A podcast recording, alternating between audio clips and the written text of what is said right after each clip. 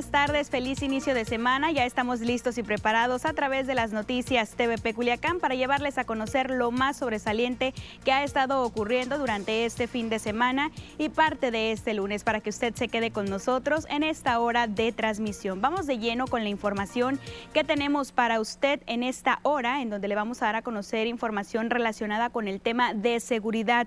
Precisamente esta inseguridad que se está viviendo aquí en la ciudad de Culiacán y parte de nuestro estado, que ha sido el reflejo pues del trabajo en conjunto junto con las organizaciones del área de seguridad. Y es que la Secretaría de Seguridad Pública en Sinaloa informó a través de un comunicado que tras una agresión, elementos del grupo élite de la Policía Estatal Preventiva aseguraron a nueve personas y dos armas de fuego, esto en el sector Nuevo Culiacán de esta ciudad. Los hechos se registraron cuando los uniformados atendieron un reporte recibido desde el Centro Estatal de Comando, Control, Comunicaciones y Cómputo e Inteligencia, el C4I, en relación con la presencia de personas armadas en un domicilio, esto en la colonia ya mencionada, en donde se llevó a cabo un despliegue operativo. Al momento de arribar a la ubicación, los elementos estatales fueron recibidos con disparos de arma de fuego por parte de los civiles, ante lo cual los uniformados repelieron la agresión y en esos momentos una unidad motriz, al parecer con personas armadas a bordo, se dio a la fuga con rumbo desconocido y hasta el momento no ha sido localizada. En el lugar fueron asegurados ocho hombres y una mujer. Dos de ellos presentaron lesiones por lo que fueron trasladados para que recibieran atención médica. Además de las personas, también se aseguraron dos armas de fuego cortas y en el sitio se encontraron varios cascajos. Comentarles que hubo un reporte a través del C4 en donde se estaba informando que en esta calle y en un domicilio había personas que se encontraban eh, con armas y que estaban efectuando disparos.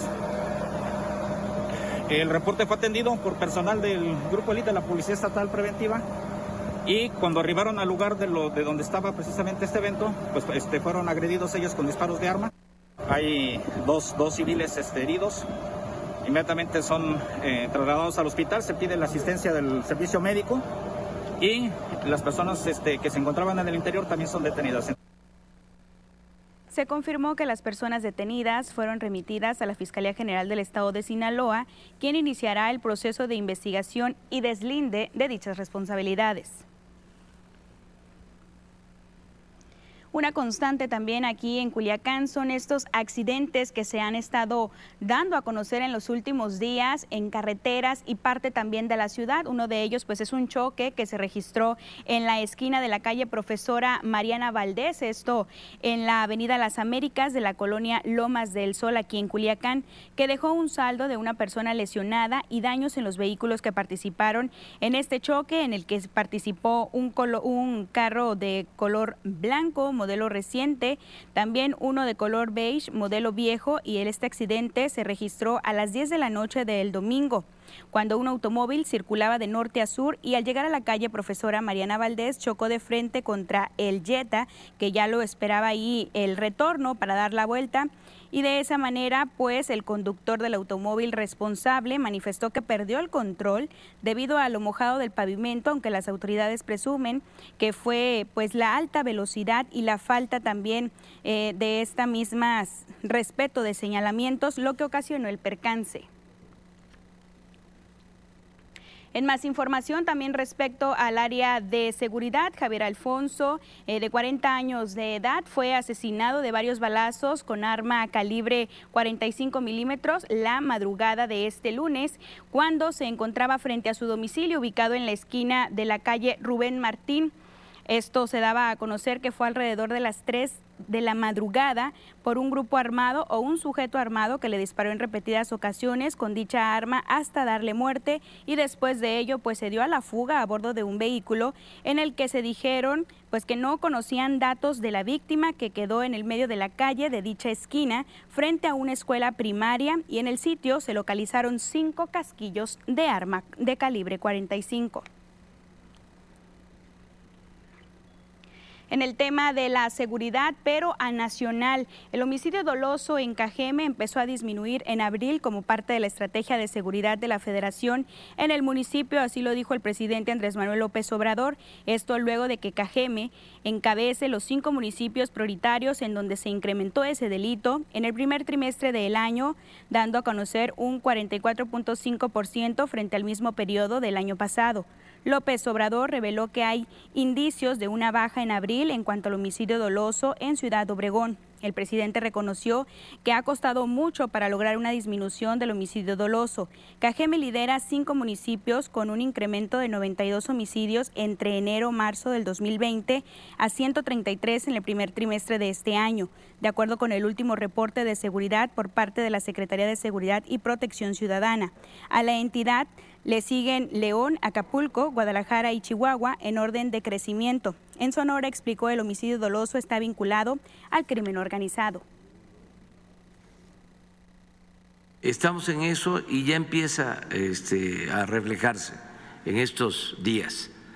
Ahí en eh, Obregón hay una eh, eh, presencia de la Guardia Nacional, hay un cuartel de la Guardia Nacional, se está reforzando y eh, tenemos eh, el propósito de atender eh, este incremento en homicidios, sobre todo en el caso de Sonora y en particular, como tú lo mencionas, en el municipio de, de Cajeme.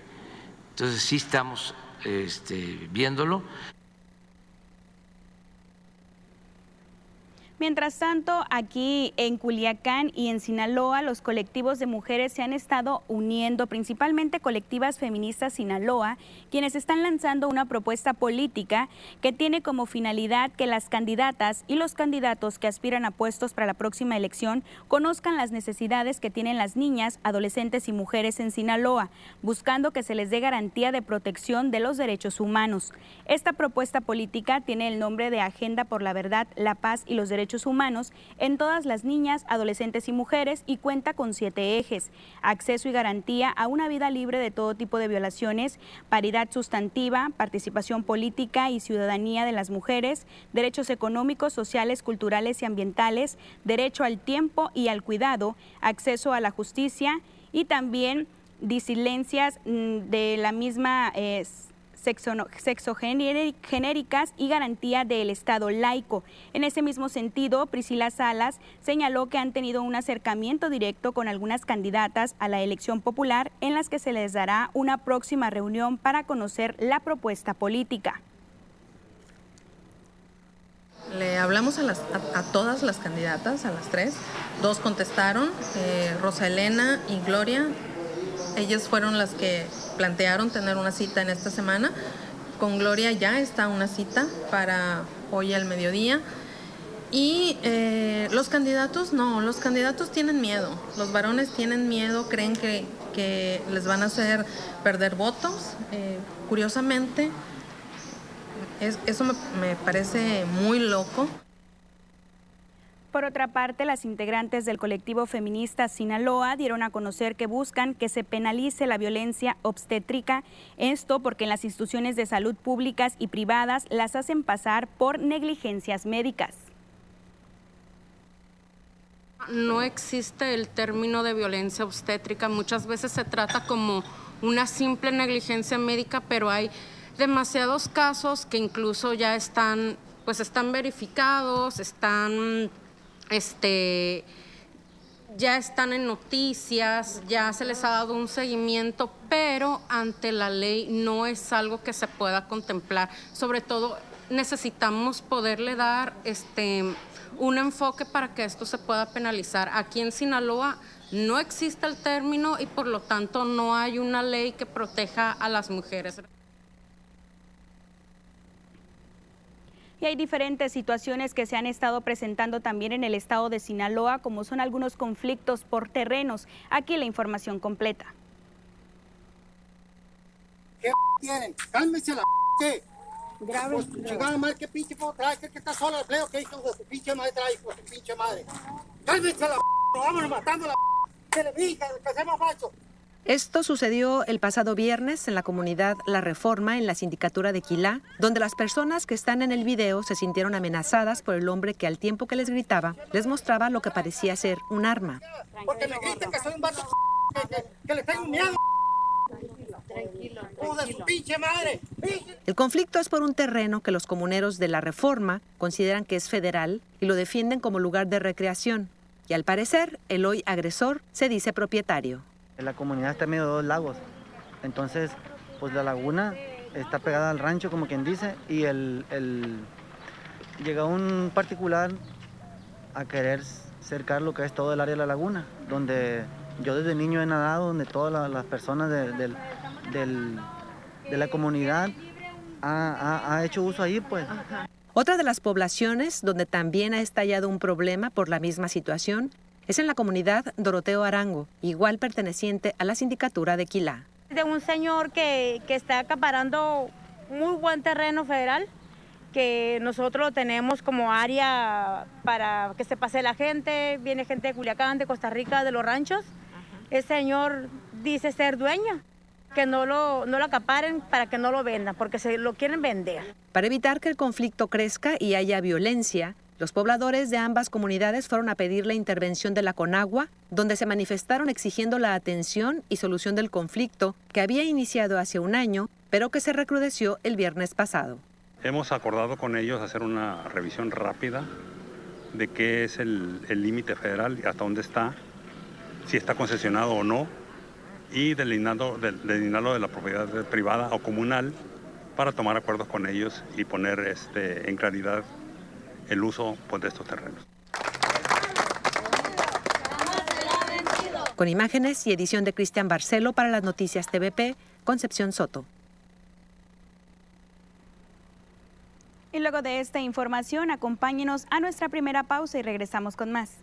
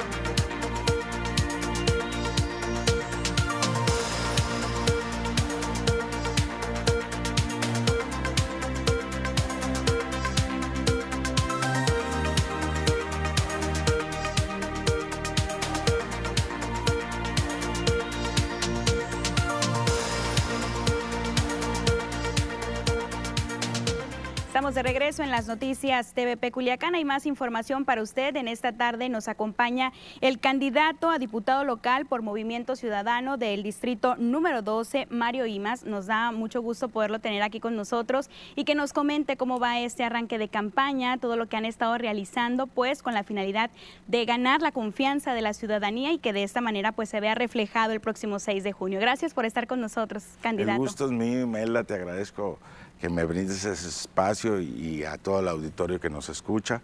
Estamos haciendo una campaña cercana con la gente, llevando las propuestas, eh, también escuchando las necesidades. Y yo pienso, soy de la idea de que después de recorrer estas dos estos casi ya 19 días, eh, hay una percepción eh, de parte mía que veo la gente, debemos de luchar, de transformar esa apatía que existe y también hay algo de decepción, transformarla en esperanza. Y ese es el mensaje que, estamos, que estoy llevando y, y por qué Movimiento Ciudadano es la fuerza política que respalda a los ciudadanos hoy en día. Candidato, cuéntenos un poco de su experiencia también pues en el tema político para que de esta u otra manera pues la ciudadanía lo ubique un poco más y sepa más o menos eh, los tipos de apoyos que vayan a estar brindando. Mira, yo estoy compitiendo por el distrito 12 de Culiacán, un distrito muy extenso, muy importante para nuestra ciudad. Eh, ya tuve el, honor y la dicha de ser legislador eh, del 2014 al 2016 donde presenté un trabajo legislativo donde se me aprobaron 44 iniciativas de ley. Seguí legislando. Cuando terminé el 2016 no he parado de legislar. El yo fui legislador en la 61 legislatura. La siguiente legislatura que yo ya dejé el cargo, me aprobaron siete iniciativas y la actual legislatura, que es la 63, me han aprobado tres, tres iniciativas, incluyendo la ley de austeridad, que incluso eh, esta legislatura menciona que es la más eh, relevante que ha hecho en la 63 legislatura y es iniciativa mía. Candidato, ahorita que tiene usted la oportunidad de salir a las calles, de acercarse a la ciudadanía, ¿qué es lo que pide la ciudadanía de cambios, de apoyos, de beneficios para ellos? La, salud es un tema que la ciudadanía lo pone al frente. Eh, todavía está muy preocupada está preocupada por el tema económico, el empleo, la violencia es, es una alta preocupación en todos los sectores, en jóvenes, eh, madres, padres, y es donde podemos prestar más atención. Ahora los legisladores, ¿qué podemos hacer? Bueno, podemos hacer muchísimas cosas. Y una de las cosas que yo creo como eh, la experiencia que he tenido, yo, yo le apostaría a la educación la educación es muy importante y por eso tenemos que apoyar desde los maestros a, todo el sector educativo. Hasta hace algunos momentos ha estado presentando cuál ha sido una de las iniciativas últimas que presentó. La semana pasada tuve, eh, eh, estuve en el Congreso, presenté una iniciativa para la regulación de fórmulas lácteas que va directo contra la salud, eh, para mejorar el sistema de salud, porque esta como están, no hay una regulación entran cualquier cantidad de fórmulas lácteas a nuestro país. Eh, y podemos blindar desde Sinaloa el uso, porque ya en Sonora ya está aprobada la regulación. No toda la, eh, gente debe entender que no todas las fórmulas lácteas son para los bebés. Es toda, toda esa leche que tarda seis meses en, caducidad, que tiene caducidad seis meses, que está sin refrigerar, esa es fórmula láctea. Y y lo que tienen que entender que la leche contiene más proteínas y menos azúcar. Y la fórmula láctea contiene menos proteínas y más azúcares y daña mucho, por eso se ha disparado desde el año 2000 que se abrió las fronteras para importar eh, cualquier cantidad de, sin regulación de fórmulas lácteas, ha incrementado los índices en cáncer en los niños, en la diabetes eh, mellitus infantil infartos al miocardio. Por eso tenemos que prestar mucha atención en ese tema. Entonces quiere decir, candidato, que usted está enfocado básicamente, principalmente pues en el tema de la salud, porque ha sido una de las observaciones que le hace precisamente la ciudadanía. Sí, mira, hablando de la leche, la ley de la lactancia, también en apoyo a las mujeres, esa fue una de un servidor. Yo, eh, cuando fui legislador, todos los sábados iba a las colonias donde yo me nutría y me retroalimentaba. Lo pueden ver en la página en YouTube, Movimiento Ciudadano Sinaloa, y pueden ver cómo llevaba dos eh, dentistas para hacer limpiezas dentales, llevaba ocho mujeres que me ayudaban a cortar el pelo y hacíamos actividades, pero me retroalimentaba de las necesidades de cada colonia y de ahí se me, eh, me nutría para hacer iniciativas y he continuado. Una de ellas, por ejemplo, recuerdo que fui y me decían las carencias que tenían y que los, la gente iba mucho a las casas de empeño y no estaban protegidos. Entonces, por eso me aprobaron y metí la ley de regulación de casas de empeño, la cual fue aprobada. ¿No? Pero es gracias al acercamiento que tienes con la ciudadanía. Actualmente en el Distrito 12 no saben quién es su diputado, quién los representa y es lo que usted ha estado haciendo, visitando ese distrito para que de una u otra manera pues lo identifiquen. Candidato, nos da mucho gusto poderlo tener. Muchísimas gracias. Que pues nos platique estos temas tan importantes y algunas de las iniciativas que usted ha estado planteando. Le agradecemos que haya estado con nosotros. Gracias, igualmente. Se nos agota el tiempo. Sí, le agradezco mucho. Nos vamos a una pausa y regresamos con más información para usted aquí en las noticias TVP Culiacán.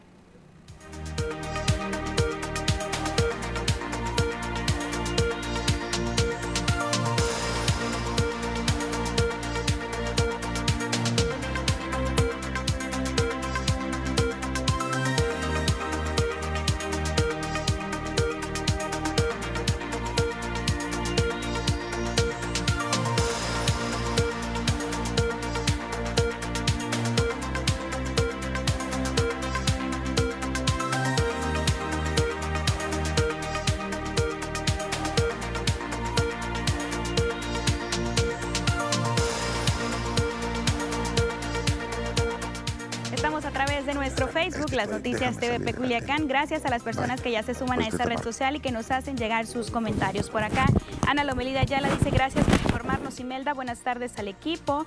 Por acá también un saludo para Marta Parra. Roberto Beltrán dice buenas tardes, Imelda. Bonito día. Gracias. De igual manera, bonito día para todos ustedes. Lunes iniciamos la semana. Lunes de retos, lunes de bastante información, todo lo ocurrido durante este fin de semana. Y aquí se los estamos presentando. Lo más relevante y que por desgracia sucede durante este fin de semana, pues son los temas de alto impacto, los temas violentos, los temas de la inseguridad, de la seguridad que se está teniendo aquí en Culiacán y en Sinaloa. Así que hay que tener bastante cuidado y hay que recordarles que seguimos en pandemia, hay que seguirnos cuidando de este tema del COVID-19, no hay que relajarnos. Más adelante les estaremos platicando sobre este tema en relación a lo que ha estado comentando Protección Civil en estos recorridos, en donde dicen pues que ya son menos los lugares que no están cumpliendo con estos establecimientos, pero aún así es importante que se atiendan todas y cada una de estas medidas. Vamos de regreso al 10.1 con más información.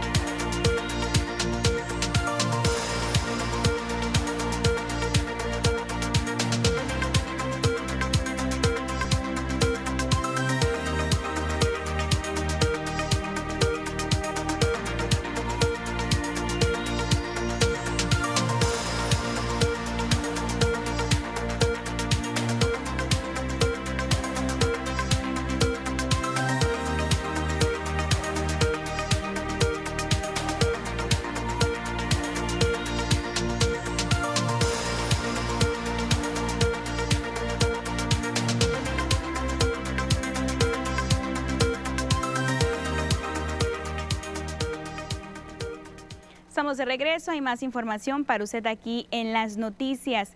El mismo director del Instituto Estatal de Protección Civil aquí en Sinaloa, Francisco Vega Mesa, ha dado a conocer que insisten en la población en no relajar las medidas sanitarias ante la pandemia que estamos viviendo. Vega Mesa dijo que los recorridos y las visitas en el sector público y privado continúan, esto con la finalidad de que se cumplan con los protocolos sanitarios, muy a pesar de la alta movilidad que se tiene en el estado de Sinaloa. Señaló que el estado cuenta todavía con semáforo amarillo, lo que permite las actividades que se están llevando a cabo hasta estos momentos. Mencionó que es positivo que después de la Semana Santa no se tuviera un repunte de casos casos COVID como lo habían estado esperando las autoridades, sin embargo esto no sucedió. El director de Protección Civil Sinaloa dijo que para la celebración próxima del Día del Niño estarán atentos y vigilantes de que no se hagan aglomeraciones en los distintos puntos o establecimientos, parques, plazas comerciales o lugares también como los mismos restaurantes. El sector privado y el sector público pues cuentan con los protocolos sanitarios, los mínimos indispensables, ¿verdad? Siempre la toma de temperatura, el gel antibacterial y, eh, y algunas eh, medidas para mantener la sana distancia en todos esos espacios. Creo que ahorita, eh, sin duda, en este avance que tenemos, sí hemos encontrado ya menos, menos incidencia este, en ese sentido. Y ya estamos listos para darles a conocer el panorama COVID-19 en México y en el estado de Sinaloa, actualización dada a conocer en las últimas 24 horas por las autoridades en el área de salud. Los casos confirmados, 2.328.391 personas contagiadas al COVID-19. Mientras tanto, las personas que lamentablemente han fallecido es el número de 214.947 y afortunadamente tenemos más de un millón de recuperados al COVID-19, esto en México. Vamos a conocer también el estado de Sinaloa, cómo se encuentran los casos confirmados, 37.849. Las personas que han fallecido son la cantidad de 6.044 personas y afortunadamente hay una buena cantidad de personas recuperadas, la cantidad de 31.448. Recordarles, Culiacán sigue pintado de color rojo por la alta cantidad de contagios COVID-19.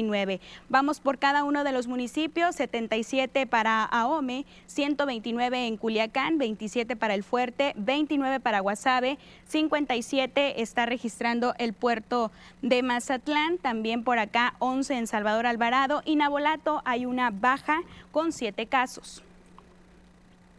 Y hace unos momentos les comentábamos también pues que el semáforo epidemiológico permanece hasta este momento Sinaloa en color amarillo, lo cual quiere decir pues que algunas actividades son permitidas, mismas que se han estado llevando a cabo y que se han estado realizando aquí en el estado de Sinaloa. Lo importante aquí, no bajar la guardia, seguirse cuidando por el COVID-19, la pandemia todavía continúa.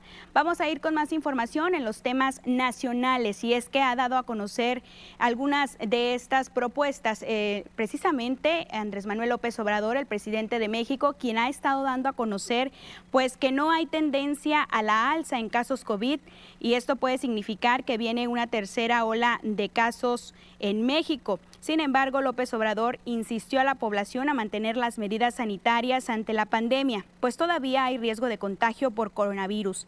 Agregó que en algunos países hubo excesos en algunas medidas que incluso afectaron a la economía, pues se mantuvo a la población en confinamiento y se registraron toques de queda en varias regiones. También Andrés Manuel López Obrador señaló que las cifras de la pandemia en México han ido a la baja, pero que aún no ha pasado lo peor y las autoridades se encuentran a la expectativa, pues se trata de un asunto delicado.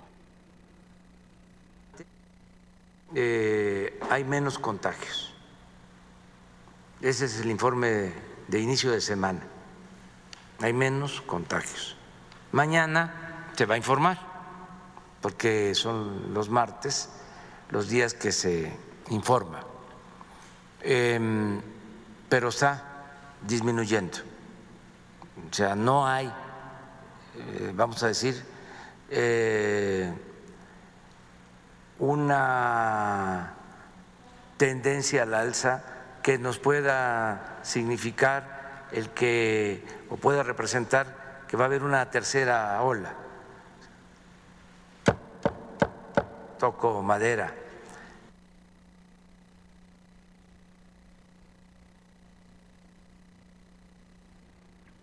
Y el candidato Mario Zamora da a conocer pues que en este gobierno todo estará enfocado en obra pública y que se lleve de manera correcta, es decir, que los recursos sean, sean utilizados de esa forma. Miembros de la Cámara Mexicana de la Industria de la Construcción en Mazatlán se reunieron con los candidatos de la coalición Va por Sinaloa que conforman los partidos PRI, PAN y PRD encabezados por Mario Zamora Gastelum, candidato a la gobernatura del estado. El motivo es hacerles llegar una carpeta con 34 propuestas o proyectos encaminados a mejorar el plan de desarrollo sustentable para el sur de Sinaloa. Entre las propuestas destacan el tema de seguridad, salud, educación, medio ambiente, vivienda y por supuesto obra pública. En este último se hizo hincapié en que las obras que sean licitadas sean de manera transparente y las que sean de asignación directa en el sur de la entidad se designen para los constructores de esta misma región. Proponemos transparencia en los concursos de obra, el sistema de evaluación debe ser clara y solicitamos distribuir la obra en más contratistas para poder generar mayor participación y trabajo entre los afiliados. En su intervención, los candidatos a diputados se comprometieron a analizar las reformas pertinentes con relación a la carpeta de propuestas, mientras que el candidato a la gubernatura Sinaloa, Mario Zamora, dijo que la obra del sur sería para los constructores del sur. Que la asignación directa sea directa a los constructores del sur. Adelante, perfecto. Siempre y cuando los constructores del sur se responsabilicen a hacer obras baratas, de calidad y en beneficio de los sinaloenses. No tengo ningún interés que nadie desde el gobierno del Estado haga negocio con la construcción. Quiero que el negocio lo hagan los constructores. Guillermo Trehuarta, presidente de CEMIC Mazatlán, y Ramiro Burgueño, presidente del Comité Consultivo de la Cámara, aseguraron que al beneficiar a los constructores del sur de Sinaloa, estarían también brindando apoyo a por lo menos 69 ramas más de la economía que dependen de este sector. Con imágenes y edición de Pedro Velarde, informa para las noticias TVP Omar Lizárraga. Por su parte, el candidato al gobierno de Sinaloa, Rubén Rocha Moya, ha dado a conocer también en este encuentro que tuvo con mujeres en el municipio de Ahome como parte de una gira en este periodo de campaña en la zona norte del estado, ya que desde el pasado fin de semana dijo que este sector representará una parte muy importante y que desde su gobierno se estará atendiendo de manera eficiente el problema de desigualdad y violencia para las mujeres. Para erradicar este problema, señaló que se habrá de crear una fiscalía especializada en delitos de género y se revisará con eficiencia eh, que se tiene o no en la declaratoria de los municipios de alerta de género en Sinaloa, entre los que se encuentra AOME. Sí, el tema de los feminicidios, nosotros para eso eh, estamos planteando ya uh, eh, bueno, en principio vamos a revisar lo que es el, la alerta de género que ya se ha instalado. Aún está dentro de la alerta de género, no ha funcionado. Eh, vamos a, es no ha reducido los feminicidios. Vamos a, hemos planteado unas reformas tanto a la Fiscalía, la Ley Orgánica de la Fiscalía General, para crear la Fiscalía especializada en delitos de género y a su vez vamos a, proponer una reforma a la ley del Poder Judicial para crear los juzgados relativos a los delitos de género. Eso por cuanto a este, perseguir el delito y castigar el delito en su materia. Este fin de semana también estuvo reunido con el sector indígena, en donde recibió el bastón de mando de la comunidad de Tatemboca, esto en el fuerte, y destacó que su administración será incluyente y se dará el lugar que les corresponde a los integrantes de las diferentes etnias que por mucho tiempo han permanecido en el rezago social. Ellos eh, plantean todos sus rezagos, desde servicios públicos hasta recuperar instituciones que existen las instituciones y resulta que las dirigen los yoris, como dice, dice pues hay que, hay que hacer que las dirijan los indígenas para que sepan. Él es mujer porque la dirige una mujer. En el caso de los indígenas, que los dirijan los indígenas. Entonces ellos lo plantean. Nosotros vamos a, a compartir con ellos esa idea. Sí, sí, va a haber, sí, de todos. Toda la sociedad. Ningún sector está vedado para que participe, no con cuotas, no vamos a dar cuotas, sino que vamos a abrir el gabinete para que sea lo más diverso, plural y eh, útil posible. Y en general una marcada deficiencia en cuanto a los servicios públicos de la ciudad de Culiacán es lo que ha sido la queja que ha recibido en más de 40 colonias y 11 comunidades del área rural la candidata de Movimiento Ciudadano a la alcaldía de Culiacán, Elizabeth Montoya.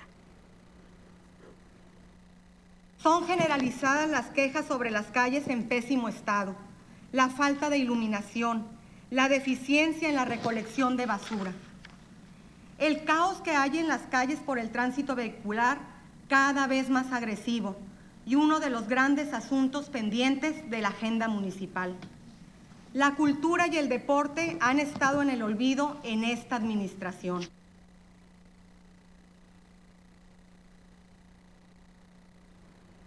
Por su parte, el candidato para la alcaldía de Culiacán, Faustino Hernández, dice que Culiacán necesita un programa integral de movilidad y es por eso que aseguró que su propuesta cuenta con 10 acciones concretas para mejorar la fluidez en el tránsito vehicular durante las llamadas horas pico, lo cual repercutirá de manera positiva en el desarrollo económico y la calidad de vida de la población.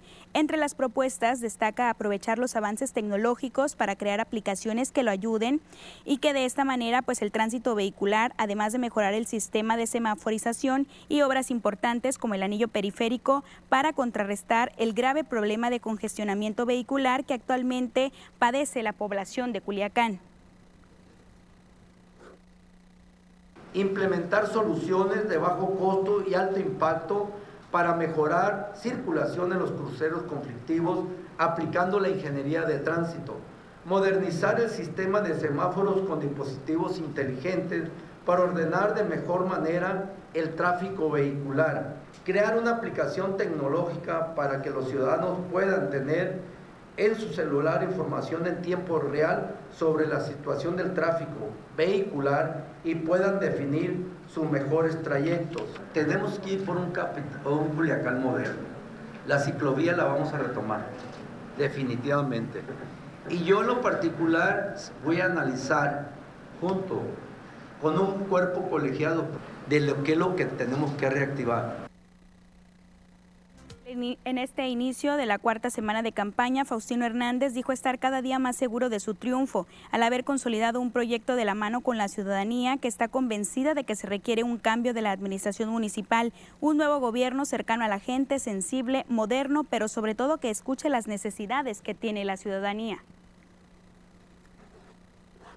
Yo soy una persona comprometida con la sociedad de Culiacán, pero sobre todo de trabajo, que escucha, que escucha, y que quiero ser un gobierno humano.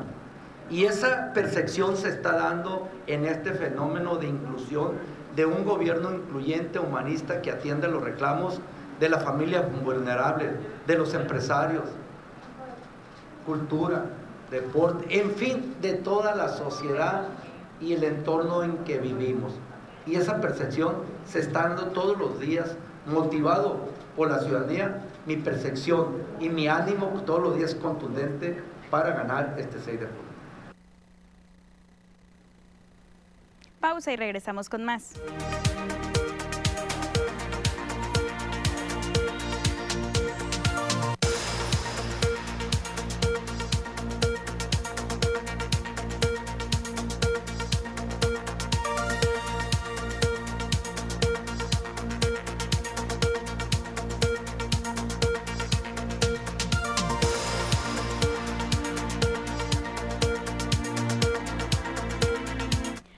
Se siguen uniendo a esta red social del Facebook, las noticias TVP Culiacán. Conchita Picos dice buenas tardes Imelda y gracias por tu información.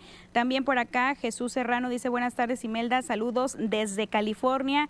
Gracias, un saludo muy especial para todas las personas desde California que a través de esta red social nos acerca un poco más a nuestros televidentes y que de igual manera pues ustedes estén informando de lo que ocurre en Sinaloa, en Culiacán y noticias también relevantes en el tema pues nacional y también internacional. Quédese con nosotros porque todavía hay más información. Ya vienen los deportes con Avisaída Ispuro. Vamos al 10.1.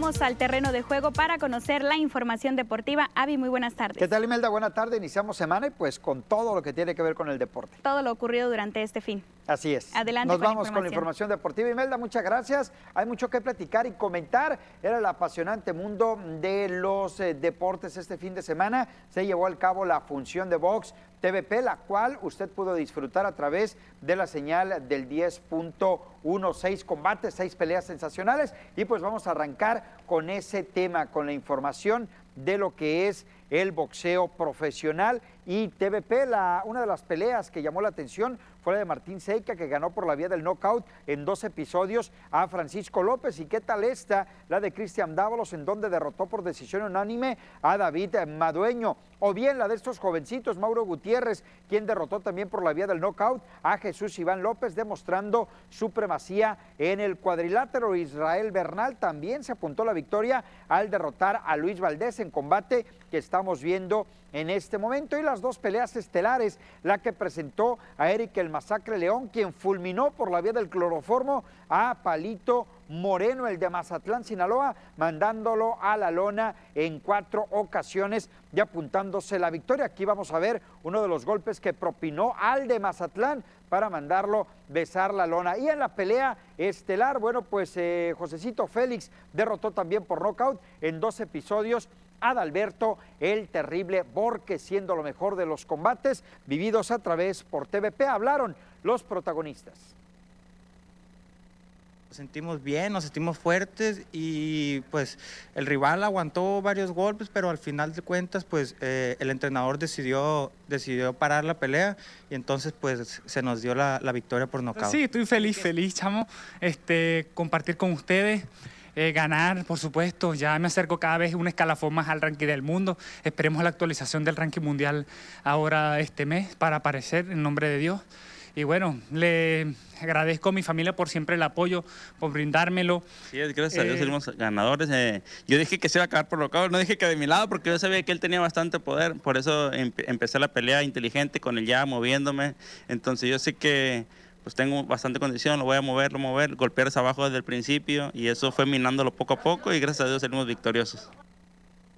Próxima función de Vox TVP el día 7 de mayo, viernes 7 de mayo, a través de la señal del 10.1. Vámonos a la Liga MX. Mazatlán tuvo un retorno espectacular en su partido frente a Esmeraldas de León. Perdía el equipo del puerto dos goles contra cero en la primera parte, pero tuvo reacción antes de finalizar el primer tiempo con Michael Rangel anotando. En el segundo tiempo, Giovanni Augusto, autogol de Andrés Mosquera y anotación de Rangel le dio la ventaja de 4 por 3 al conjunto de Mazatlán. Cerró la cuenta por parte del conjunto de León, Andrés Mena. 4 por 3 y en este momento estaría en la repesca el equipo del Mazatlán.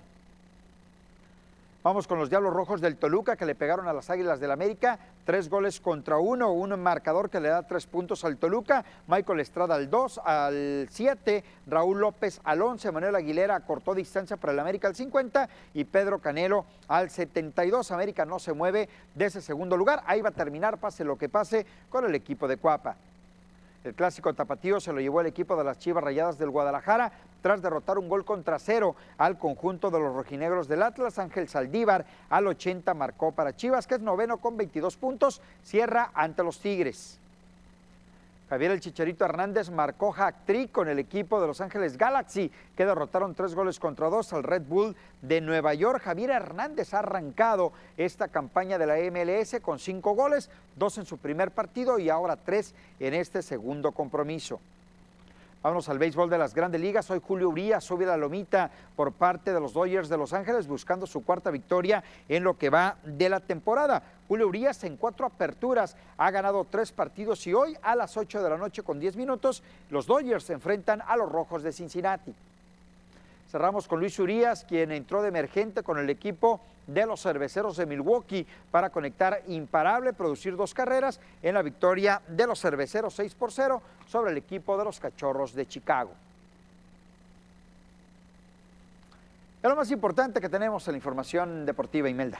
Avi, me quedaría con el tema de Chivas, que poco a poco está saliendo. No, yo me quedo con el tema del boxeo, eh, la función que vivimos el fin de semana. Chivas le falta mucho y Chivas, mientras no sea campeón, la situación va a estar complicada. Poco a poco ya verás, Avi. Ah, vamos a ver si es cierto. Nos Los vamos deportes. a una pausa y regresamos con más. Quédese con nosotros.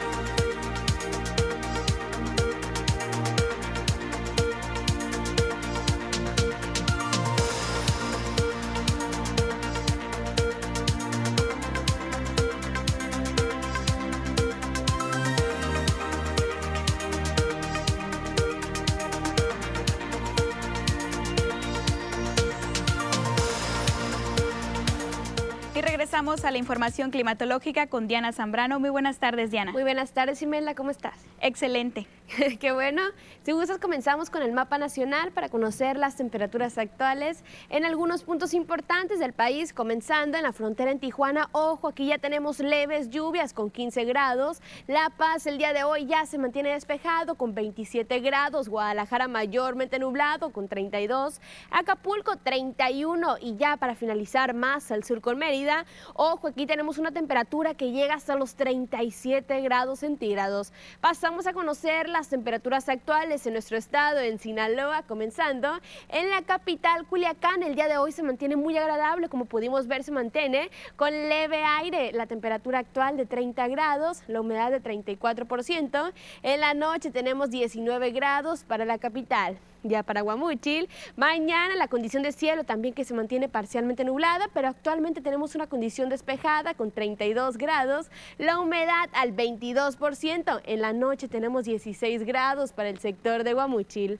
Más al norte, en Guasave, actualmente la condición de cielo que se mantiene despejada con 29 grados, igual la humedad se mantiene baja al 29%, precipitaciones que se mantienen al 0%, en la noche se prevén 16 grados para el sector de Guasave.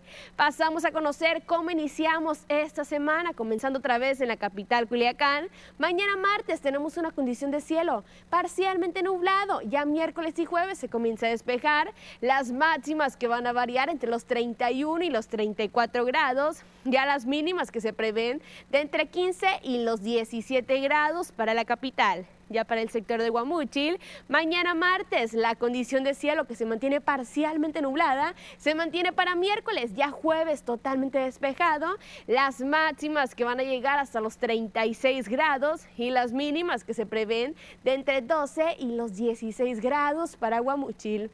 Ya para Guasave, el día de mañana tenemos una condición de cielo parcialmente nublada y aquí también se mantiene para el día miércoles. Las máximas que se prevén de entre 30 y los 35 grados para el día jueves, ya las mínimas que se prevén de entre 14 y los 16 grados para Guasave. Hasta aquí el reporte meteorológico, nos damos una pequeña pausa.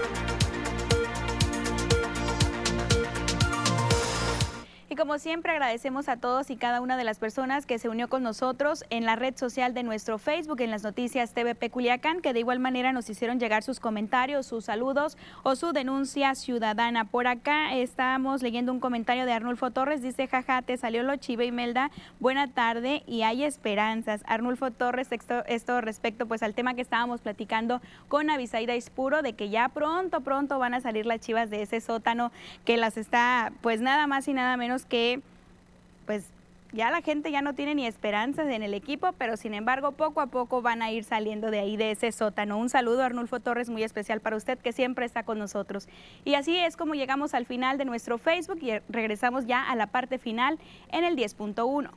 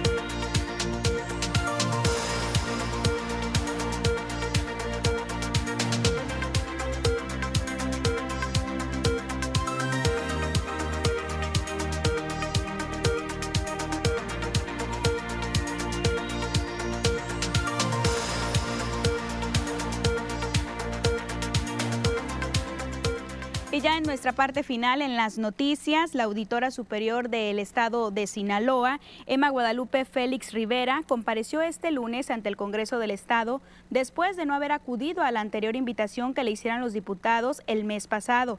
La titular del organismo fiscalizador compareció para hablar sobre los resultados de las cuentas públicas del ejercicio fiscal 2019 y otros temas de interés para los legisladores y para la ciudadanía. Emma Guadalupe destacó que la Auditoría Superior del Estado en el 2019 aumentó la fiscalización en el gasto público en 40.2% con respecto al ejercicio del 2018. El informe de las cuentas públicas correspondientes a ese ejercicio fiscal lo entregó desde el pasado mes de febrero.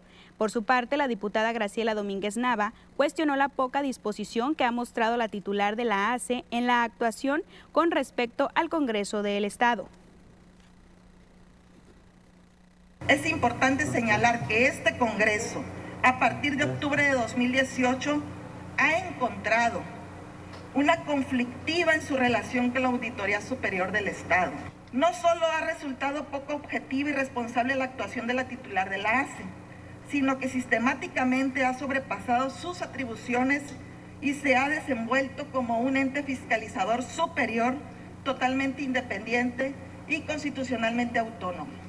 ha tratado en los hechos de ignorar la subordinación legal que debe por ley a esta soberanía y ha pasado por encima de sus facultades en su relación con la Comisión de Fiscalización a la que está adscrita administrativamente conforme a la ley. Y el ex trabajador de la prepa, doctor Salvador Allende, este día se manifestó y señala que fue despedido de esa institución injustificadamente. Por ello se plantó a las afueras de la Unidad de Servicios Estatales del Estado de Sinaloa, en donde dijo que por nueve años su caso se encuentra sin resolver. La Junta de Conciliación le dice que no hay personal para resolver su problema. El ex trabajador señala que seguirá manifestándose para una solución a su caso. Además pidió la intervención del gobernador del estado, Kirin Ordaz Coppel. Y es así como llegamos al final de la segunda emisión. Por su preferencia, gracias. Que pase un excelente día. Inicio de semana.